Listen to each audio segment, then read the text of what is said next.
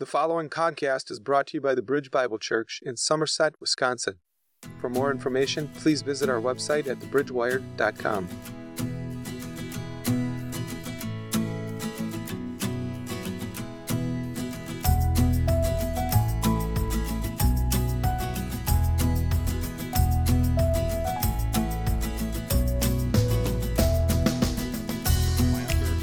I pastored regular.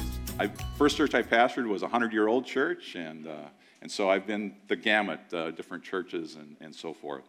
Uh, and so um, I want to begin this morning just by kind of talking a little bit about evangelism. Whenever I say that word evangelism, there's all kinds of things that come to people's minds, uh, mostly fear uh, of doing that, uh, because there's all kinds of perceptions of what that would be like.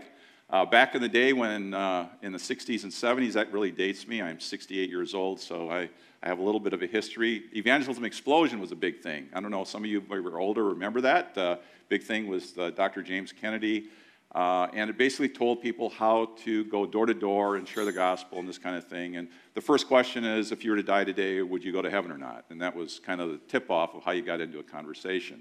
When I was in college, uh, I, I, was actually at InterVarsity when I was in college, but uh, Campus Crusade, now called Cru, again, that dates me. Uh, Campus Crusade was on campus, and they used the four spiritual laws. And, and uh, God loves you and has a wonderful plan for your life, and so forth. And that was the first law. And then uh, there's the navigators that started out with the bridge and so forth. And all those things are wonderful and they're helpful. And I think everybody needs to know how to be able to share the gospel in a very simple way. And I'm actually, toward the end, I'm going to got your phones with you, I'm going to give you an app that you can use uh, to do that. Um, but the focus in the past has been more on what I call cold contact evangelism, where maybe you talk to somebody you maybe don't know very well, you try to get into a spiritual conversation, kind of out of the blue, and you try to share the gospel.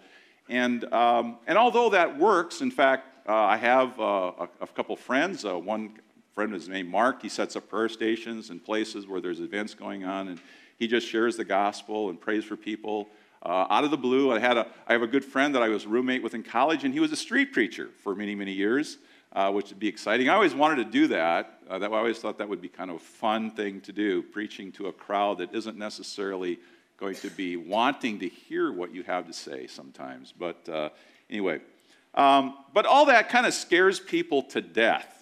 Uh, I don't think any of you probably would want to be a street preacher. And, and the idea of going up and talking to somebody cold turkey out of nowhere, just, I used to do that in the college campus, by the way. It was kind of fun. We'd go to student union, I'd see a person sitting there and go talk, and you try to move into a spiritual conversation, that kind of thing. Well, it was kind of interesting, and I got into all kinds of interesting conversations, especially on a college campus, as you can imagine.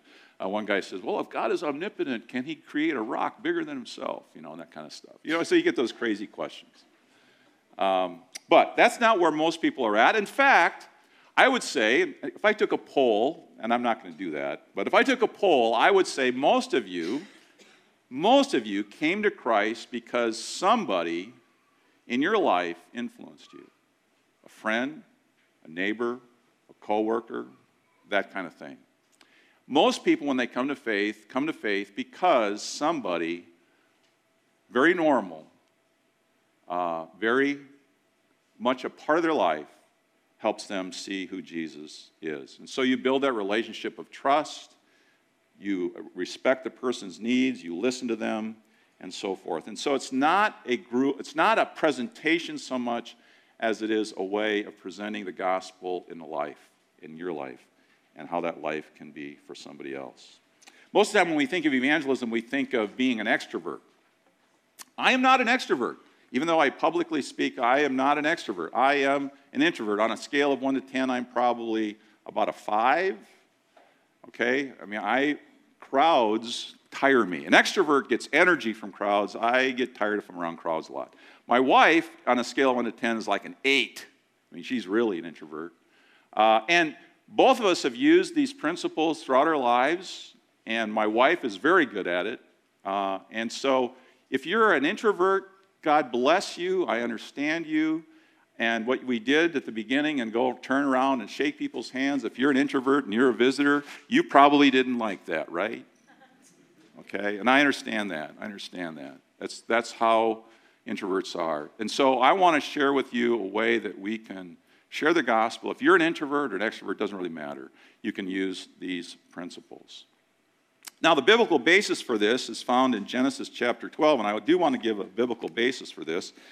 Uh, and it's a different sort of paradigm. We call it in the CEI, Church Evangelism Institute, the blessed paradigm. So if you have your Bibles, turn to Genesis chapter 12, uh, verse 1. This is called the Abram, Abrahamic promise. It's, it's a key promise, and there's so many passages in Scripture that, that play off of this promise, and I'll share a few with you as we go through this. Now, the Lord said to Abram, he hadn't had his name changed yet, Go from your country and your kindred and your father's house to the land that I will show you, and I will make of you a great nation, and I will bless you and make your name great, so that you will be a blessing. I will bless those who bless you, and him who dishonors you I will curse. And in you all the families of the earth shall be blessed. So, the approach I want to share with you is what we call the bless approach. The bless approach. Now, we all know sort of the biblical story probably that sin came into the world and caused a curse to come upon us all. When Adam and Eve sinned, they were cursed in their relationship they were cursed in their relationship. It says in Genesis 3:16, to the woman he said, "I will surely multiply your pain and childbearing." And women, you understand that. Men, we don't. Uh, we, my wife and I had five children. Bless her. You know, I, I have no idea what that pain is. I had a kidney stone one time. I said maybe that's sort of somewhat similar. I don't know. I will surely multiply your pain in childbearing. In pain you shall bring forth children. Your desires shall be contrary to your husband but he shall rule over you. So there you go, right there at the beginning, that, that, that, that problem of marriage, that your desires shall be contrary to your husband, but he shall rule over you. Family relationships were broken. Cain spoke to Abel, his brother, and when they were in the field, Cain rose up against his brother and killed Abel. Cursed in the relationship with creation, we're seeing that I'm, seeing that this year, especially. I don't know about you, but I had snow mold on my lawn. Never heard of it before. Snow mold. Killed a bunch of my lawn. But it says to Adam, he says, Cursed is the ground because of you, and pain you shall eat of it all the days of your life. Thorns and thistles it shall bring forth you, and you shall eat the plants of the field by the sweat of your face. So we're cursed in our relationship with creation itself. We're cursed in our physical bodies, as the woman, of course, had to multiply pain, pain and childbearing man, I, can imagine if women didn't have pain in childbearing, they'd have a lot more children. That'd be my guess. Uh, well, maybe not. I don't know. But anyway, and then it says, To the ground you shall return, for the, from dust you came, and to dust you shall return. So our physical bodies, our physical bodies are cursed. And I, as I get older, I realize that more and more. In fact, I was just talking to your Luth dealer, and we were, we were commiserating because we both have a heart condition. And, uh, and so it's, it's kind of one of those things. As you get older, uh, you realize that life on earth isn't always going to be here, and so your frailty begins to show up. And then, of course, worst of all, we're cursed in our relationship with God because instead of enjoying that intimate relationship with God, walking in the garden with Him every day, it says He drove man out of the garden, east of the Garden of Eden, and there he placed a cherubim and a flaming sword and turned every way to guard the way to the tree of life. And so we're cursed in that relation. Instead of walking with God in that intimacy that is so wonderful that we're going to experience when we get to heaven, it says later on in Genesis 4, and they had to call upon the name of the Lord. When all they had to do was just simply talk to the Lord, now they have to call upon the name of the Lord. And someday we're going to be able to talk in that intimate and marvelous way as we come before Him. But as we live in the world today, we have this sense of brokenness. And in the Old Covenant, the whole idea of curse, at the end of the covenant, there's, there's if you keep the covenant, there's these blessings that occur, but if you don't keep the covenant, there are these curses that occur. And we can see in the life of Israel the cursedness when they don't keep that covenant. And Paul says, For all who rely on the works of the law are under a curse, for it is written, Cursed be everyone who does not abide by all the things written in the book of the law. So, sin, brokenness. We're broken in our relationships. We're broken in our wills. We're broken in our emotions, our thinking. We're broken in our bodies. We're broken in our relationship with God because we're under this curse. Now, people out in the world can understand brokenness, right? because the world today is a broken place. It is a broken place. I was commenting to my wife the other day that, you know, when I grew up on my block, I can't think of one home that had a broken marriage. We were all pretty well stable families. Today, brokenness in marriage is a very common thing. Now, that doesn't mean that all those marriages were, were great or anything like that, but I'm just saying is that there is just simply a lot of brokenness out there. Especially when we come to the pandemic and so forth, we were talking about that, and all the uh, fear and everything else that that caused.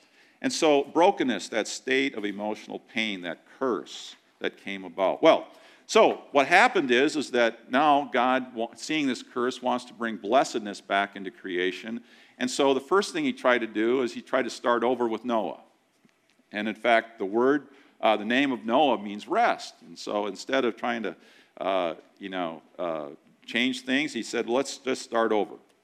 You know, things are really bad, let's start over. So he sends Noah, he has God's favor, and, he, and you know the story. And what happens after the flood? there is another curse.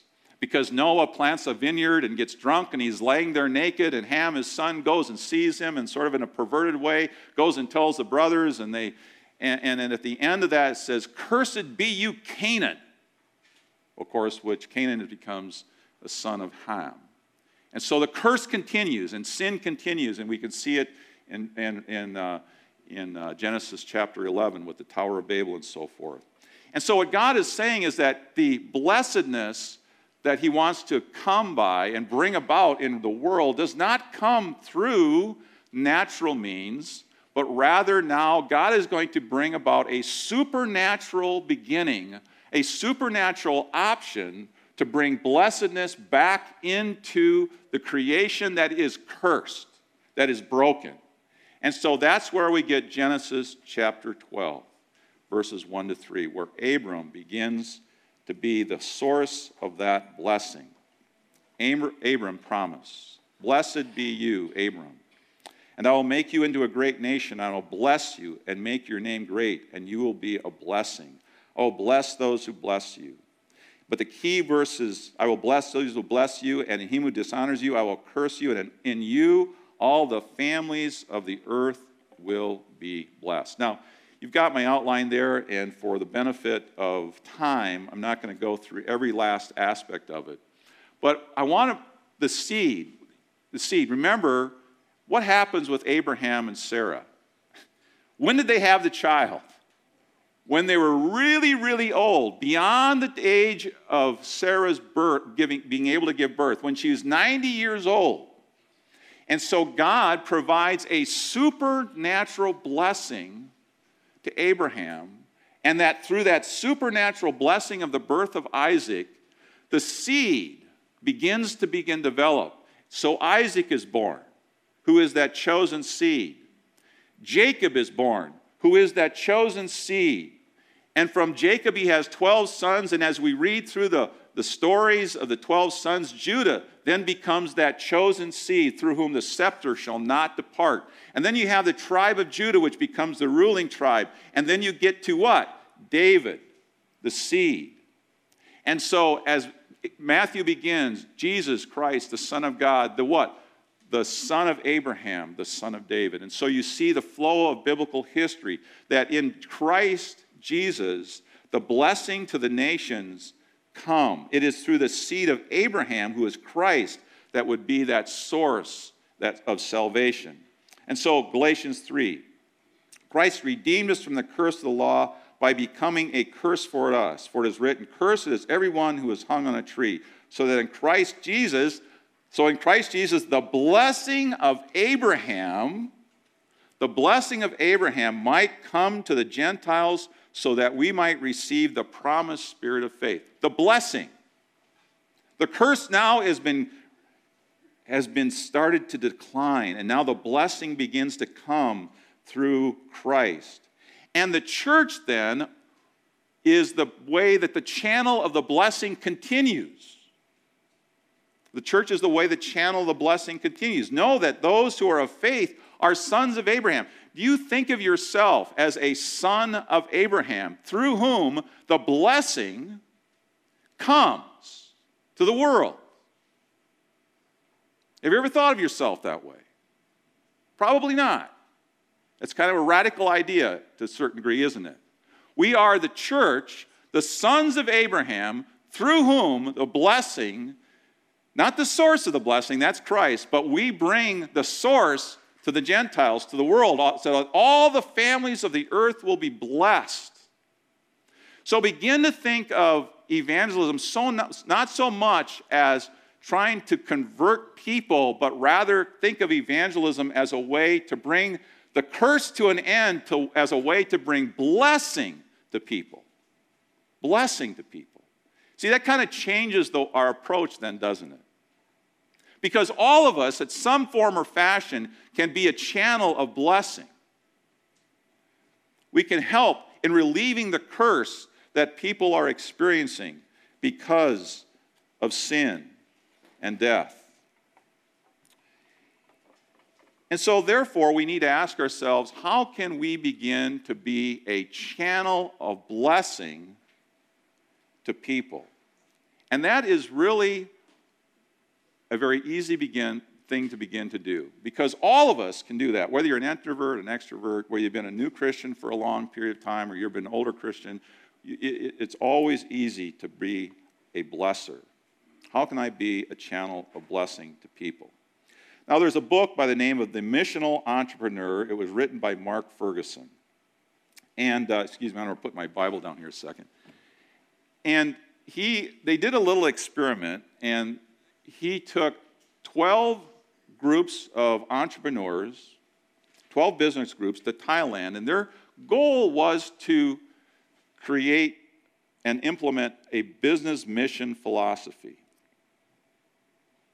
Six of the groups focused primarily on conversions. That is to say, their whole purpose was more to convert people than anything else. And the whole idea of, of implementing businesses in the Thai community was somewhat secondary. They were called the converters. Six of the group, the groups focused not just on sharing their faith, but focused really more on how to influence the people to develop businesses, and then out of that, influence those people to faith in Christ. In other words, their focus was really quite balanced. They were called the blessers. The blessers. Now, it's interesting. Now, which group had more conversions? Well, you probably know. The blessers, right? They had more conversions. But not just a few more, a ratio of 48 to 1. A ratio of 48 to 1. 96 people came to faith through the blessers, two people came to faith through the converters. So, what does that tell us? It tells us that people people want to know that we are deeply concerned about them. And the reason the blessers succeeded is that they built relationships and they created an atmosphere of trust so that when they did begin to share the story of Christ, they did so from a position of credibility because they've already been blessing the people and the community that they were in.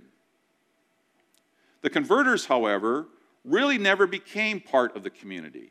I call them commando evangelists. You know, they go out and they confront people and then they go back into their, you know, fortresses. And that's sometimes how people in the, in the, in the world view us. We're kind of like commando evangelists. We go out, we share the gospel, but then we go back and, and huddle in our communities. And we really never have much of an influence in the community as a whole. We are converters instead of blessers. And so the key then is how can I become a blesser? And by the way, they have found that in churches that follow the blessing principle, they have way more, far more conver- converters, uh, uh, conversions than those uh, who are converters. I just read, in fact, maybe you've heard, uh, the Surgeon General uh, said that we have an epidemic of loneliness in our society. Have you heard, did you hear that? We have an epidemic of loneliness. It really was enhanced by the entire pandemic, wasn't it? Loneliness. Well, lots of people are lonely. In fact, they find that people who are lonely have a 60% chance of an early death. People are hungry for connection, they're hungry for it. And as people, if we can connect with the non believer in the community, our ability to do outreach will be greatly enhanced. We want to be blessers. We want to go into the community that is disconnected and be a source of blessing to those people, to relieve the curse of loneliness, of brokenness, and to reach those who need help.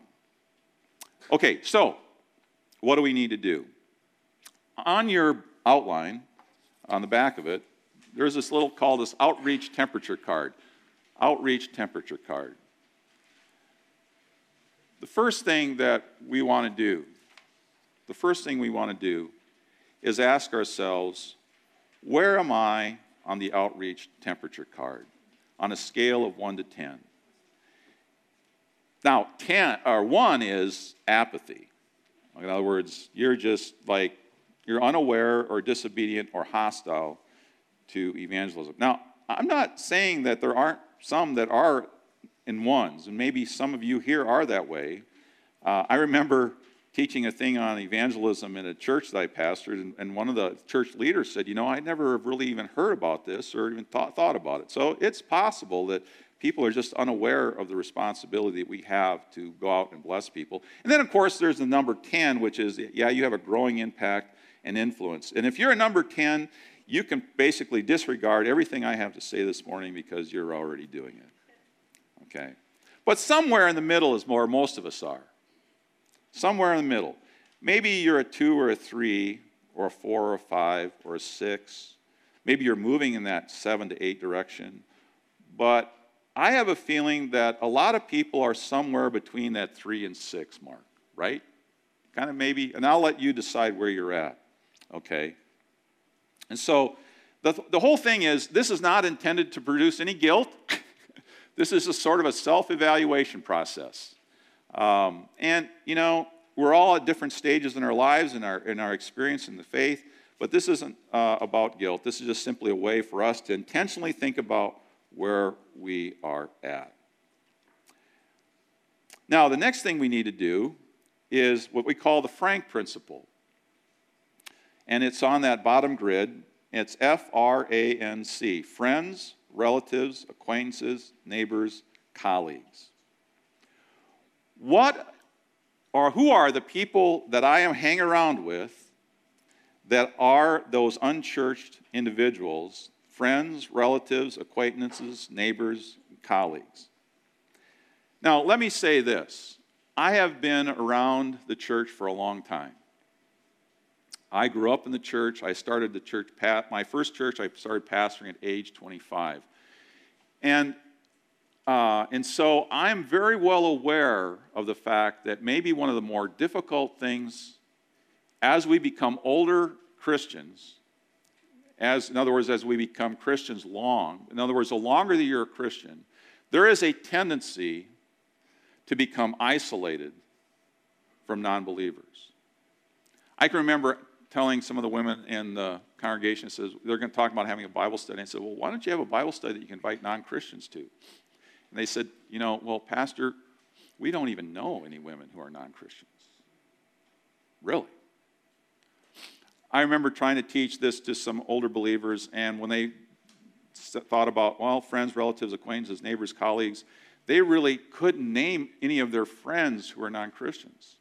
There is this tendency as we become older and our, we become more mature, well, longer in the faith, that we become isolated. We become so busy at church that we don't have time or we don't think we have time to begin to know our neighbors or to begin to know our, uh, or really have develop or nurture friends um, in, uh, around us. Now, we were pastoring in Door County. That was where my last church, well, two of my last churches were in Door County. The uh, first church is Ellison Bay. And Ellison Bay, if you've ever been to Door County, is way at the end of the peninsula.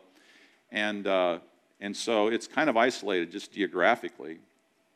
And uh, we were there. The first year as a pastor, you're just trying to get to know people in the, in the community and in the church, mostly, trying to figure out what's going on, uh, you might say. And, uh, and so we got there, and we sort of evaluated ourselves, and I told my wife, I said, You know, Twyla, my wife's name is Twyla, Twyla, we don't know any non Christians. I said, I, This is ridiculous. Uh, and I said, How can we begin to do evangelism if we don't know any non Christians? So I went on a fishing expedition. and I tried to start figuring out where in the world we could begin to meet and rub shoulders with people in the community. And I went to a number of different things, Knights of Columbus and Lions Club and all this kind of stuff, and just didn't fit. And so, so, so we thought, well, let's go to the YMCA. Well, they had what is, it was the start, this was the beginning of it, pickleball. Ever heard of pickleball? Yes. Oh, everybody's played pickleball, right? Love it, love it. So we began to play pickleball with these people, and all of a sudden we had people coming out of our ears that we knew that were unchurched. And over a period of two years, I think there were four or five of our friends that came to faith because of our contact with them. And one was an atheist. In fact, that's my wife. This is a great story. She was picking off bugs on her tomato plants. You know, I don't can't remember what they're called, like these big worms that eat up tomato plants. Maybe some of you know what they are. And one of the guys said, Well, you're a Christian, and you kill those bugs? And anyway, we got this long she got this long discussion about, you know, you know, that, you know, we, I know where I'm going to heaven. And, and he says, well, when you're dead, you're dead, and all this kind of stuff. Well, it took a while. Uh, but over a period of time, uh, he came to faith. He was an atheist, and he came to faith over a period of two years. And it was a great, it was a great, it was, it was fun to baptize him, put it that way. So, what I'm trying to say is that maybe if you don't have anybody in your circle of influence, maybe what you need to do is just figure out where you can. And I know that takes a lot of work, and as you get older, especially. Now, we moved from Door County to Jim Falls, Wisconsin, and we are kind of at the same place we were at the first year when we were in Door County. We don't know people like we would like to know. And so we got to go fishing again.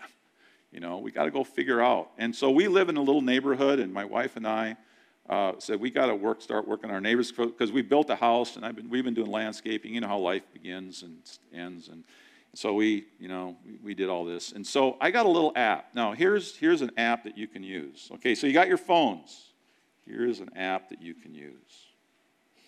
In your apps finder, in your app finder, type in bless every home. Bless every home. Bless every home. This will give you the names of all the people in your neighborhood. I kid you not. This is cool, man. So you can type in your address and it will give you the names of everybody in your neighborhood. And you know what you can do? You can go on neighborhood prayer walks. You see, and you can say, okay, here's a neighbor, and you, you know how it is like you can't remember the person's name? What was that guy's name? Oh, yeah, I can go on my Bless Every Home and, and know that person's name. And now you can use that as a way of maybe connecting with your neighbors. And bless every home, uh, Bless every home. Can you find it? Did you find it? Okay. I got another couple apps to share with you.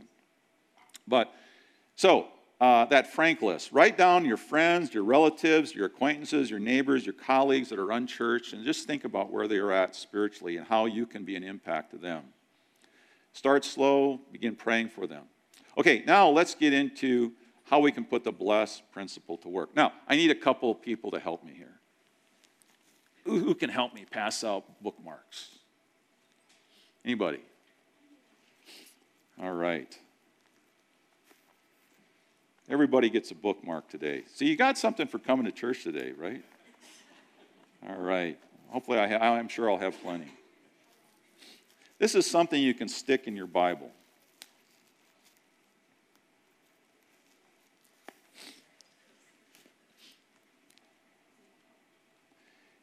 It's my plan to bless others, and you can stick it in your Bible. It's kind of a cool way to remind yourselves. On the back is we call it the Frank list. Okay? Friends, relatives, acquaintances, neighbors, coworkers. I encourage you to, when you go home, just think about the people you have in your life who's not, who aren't churched, uh, don't know where they are spiritually, and just write them down because that becomes kind of your prayer list. And by the way, I encourage you, and if you have small groups and stuff like that, boy, be praying in your small groups for your Frank list. You know, it's a great opportunity to do that, and we'll talk a little bit more about that a little, little later. But I always say, Frank is your friend, because those are the people who are on your list. Okay, the first B is bless. You need some more? Okay, well, that's great. I didn't know how many people are here. I didn't know how big the church is, so maybe I'll have to print up a few more. Because I'm going to share this at my home church uh, that I go to, my wife and I go to church uh, in a couple weeks. So begin with prayer. B, begin with prayer. Pray for opportunities. Pray, Lord, where are you working? Where's the Holy, where is your Holy Spirit already moving? And lead me to the place in the community or wherever that might be, or if neighbors or whoever, and just put on those people my, uh, on my heart those people where you're already moving. Pray for them on a daily basis. If you have a friend, pray that God would open up their hearts to the gospel. I'm going to tell you something. Conversion is a supernatural thing. If you want to see supernatural change, you need to start at a supernatural level. And prayer is where you start. Prayer is where you start. And if you have a friend, if that friend is going through a need, don't just say, Well, I'll pray for you. Pray for them right now. I was out camping with a friend. He's not churched, and uh, he's a dear friend. He knows I'm a believer and everything. And, and uh, his sister was going to go through surgery, and before we, he always asked me to pray before the meal, which is interesting. And he said to me, Doug, could you please pray for my sister who's going to go through surgery? Great time. People have needs. People are broken. Pray for the brokenness. They have, they're struggling right now. Maybe they lost a job. Pray for them about their jobs. If they're, they're sick, pray for them about their illness. Pray for them right there. It doesn't have to be a long prayer, one or two sentences. You know, God doesn't hear us because of our many words. Doesn't have to be eloquent, just simple prayer. Pray for them. Because what does that do? It opens up their hearts to the Lord. Pray for them. Simple. Anybody can do that, right? Don't have to be a professional or a theologian. Just pray for them. Okay, bless them. Pray for them on a daily basis. Pray, how are you working in their lives? Pray for them when they express a need. Pray for them. L, listen. Ask good questions. Ask good questions. We think evangelism all about us talking. But evangelism is really more about us, first of all, listening. Listening to where they're hurting, listening to where they're thinking, how they're thinking, listening to what motivates them or what doesn't motivate them, listening to where uh, they begin to express their heart. Now, you got to begin with the facts.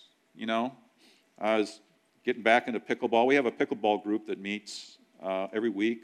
I, I, had a little few back problems, so I had to step away for a while, but the new guy was there, and so we just started talking about, well, what did you do? He's retired, and we started just talking about stuff. And so you got to start with the facts. Then you get into common interests. And then, if after a while, when you get, begin to know people, now they begin to share with you their struggles, because now you begin to understand where they're coming from, their struggles. And I know I was talking to an older friend of mine, and you know, we got on the subject of death. You know, as you get older, you think about that a little bit more, your mortality you know. And I said, well, you know, I, you know, death, the process ain't going to be so great, maybe, you know, because I've seen people suffer as a pastor, and I, it, uh, it gets miserable. But I, I, said, I'm not afraid of dying itself because I'll just be with the Lord and I'll enjoy Him forever. So, um, but begin to listen, and then begin to think about their struggles, and but also maybe get into, well, what do you think about spiritual things? This is really just being what? A genuine friend, isn't it? It's just being a genuine friend. And then, you know what? That's what we have to be. I'm not a friend with my friend because I want to convert him. I'm a friend with my friend because he's my friend. Now, I want him to come to faith, right? That's what a friend would want. Well, we have to be genuine with people, okay? And then E, eat together. This, I believe, is what many call the secret sauce is eating. Everybody likes to eat. In fact, sometimes we like to eat more than we should. But what does eating with somebody mean? It implies social equality. Why do you think Jesus ate with sinners? Because he wanted to show them he was connected with them, socially connected with them. They're, they're, image, they're made in the image of God. They're equals to him. There's, there's that social equality there. And it implies that create, creating that welcoming space for people to have, when, you're, they, when you have them in your home. Uh, let me make a few suggestions, though. When you have people in your home to eat, lightweight, low cost, low maintenance. They're the three L's. Lightweight, low cost, low maintenance. And women, don't worry about cleaning. Okay, don't worry about. I mean, you may have to straighten up, but make your home normal. Concentrate on people, not preparations. Don't be uh, a Martha. Okay, I had a friend named Martha. She was an older lady. She hated that story. Uh, the most effective barometer, by, and this is really key, folks, the most effective barometer of whether or not your church is doing outreach is how hospitable your church is when new people come.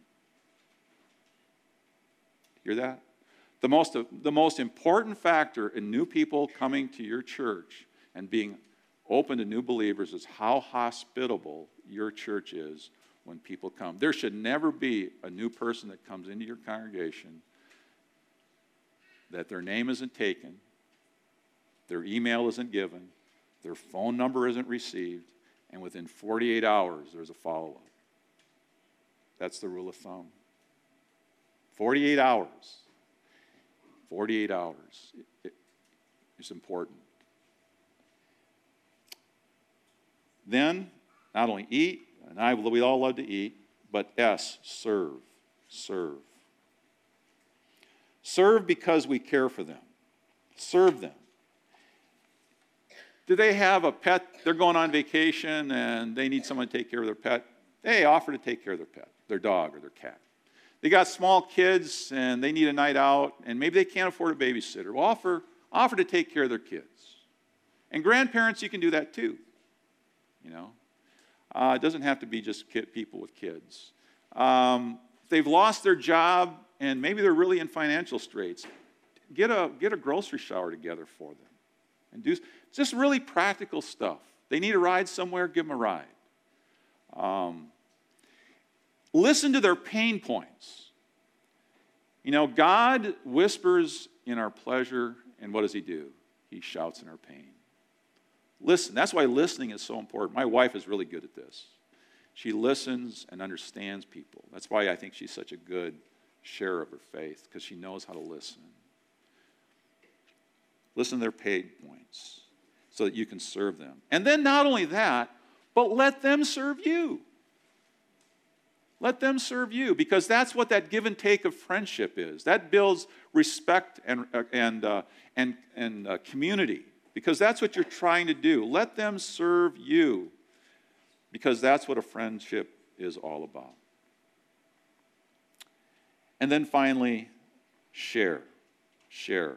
Share how God has worked in your life. Now, that doesn't mean you give a 15 minute spiel about what my life was like before Christ and what it was now, and then how you came to Christ and what it's like now.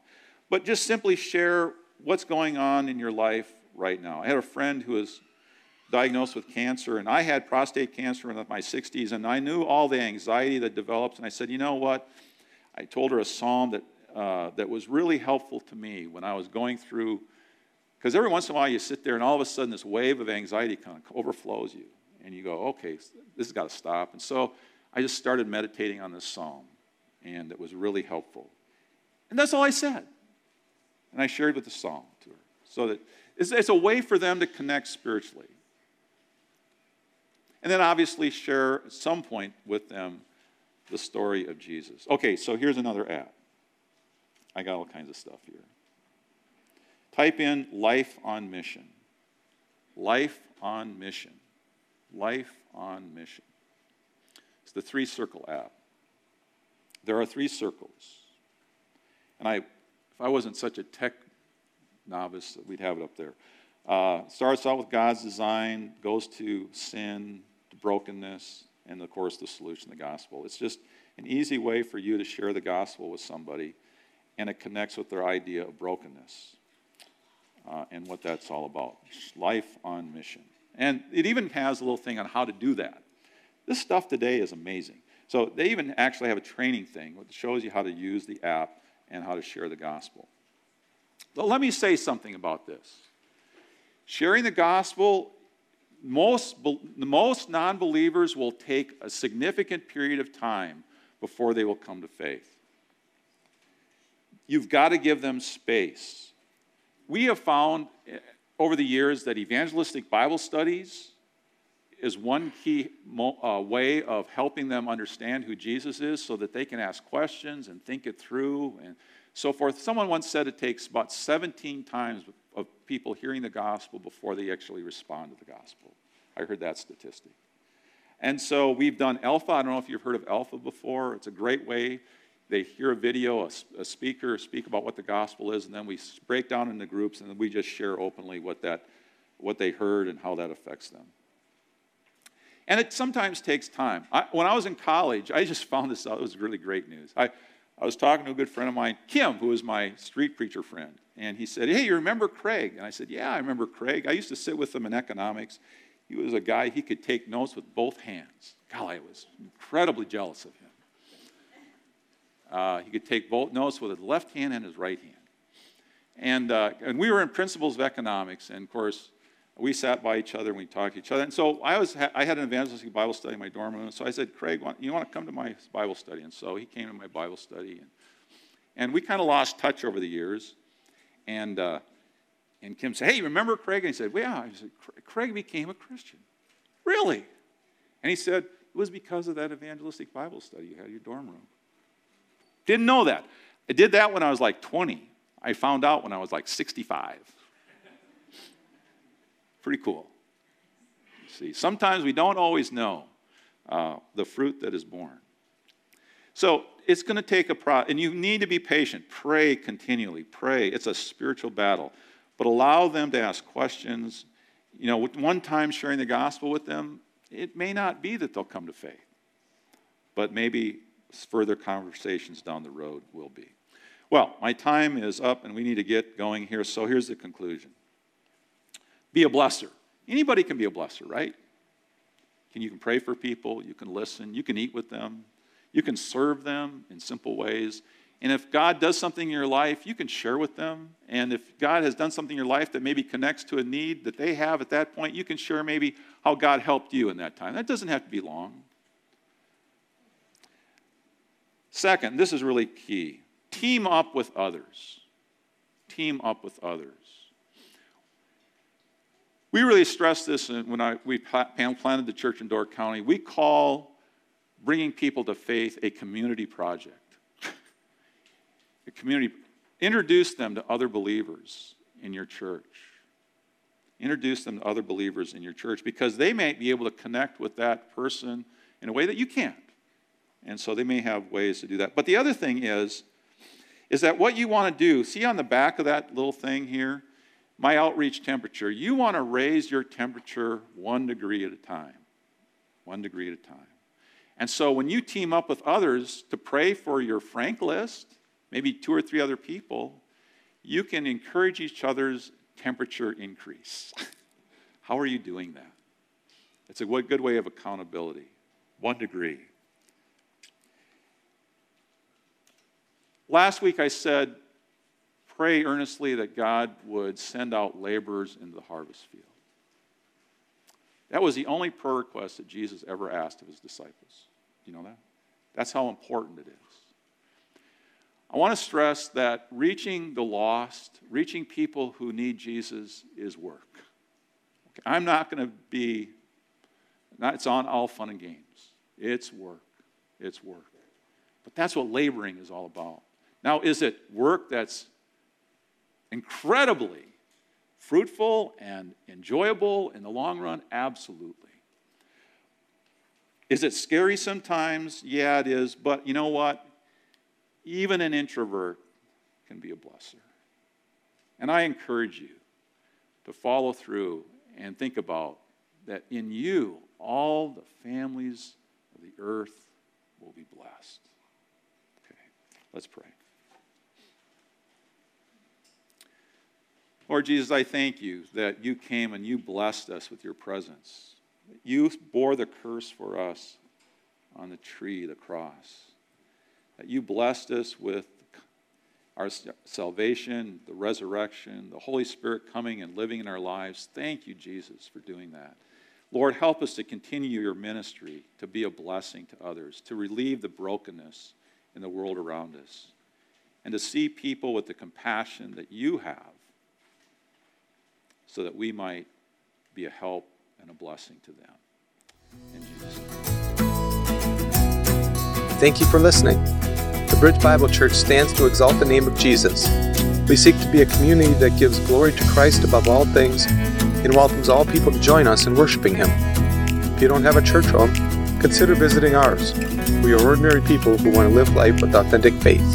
For more information on how to get connected, deepen your faith, and experience what God has for you, please visit our website at thebridgewire.com.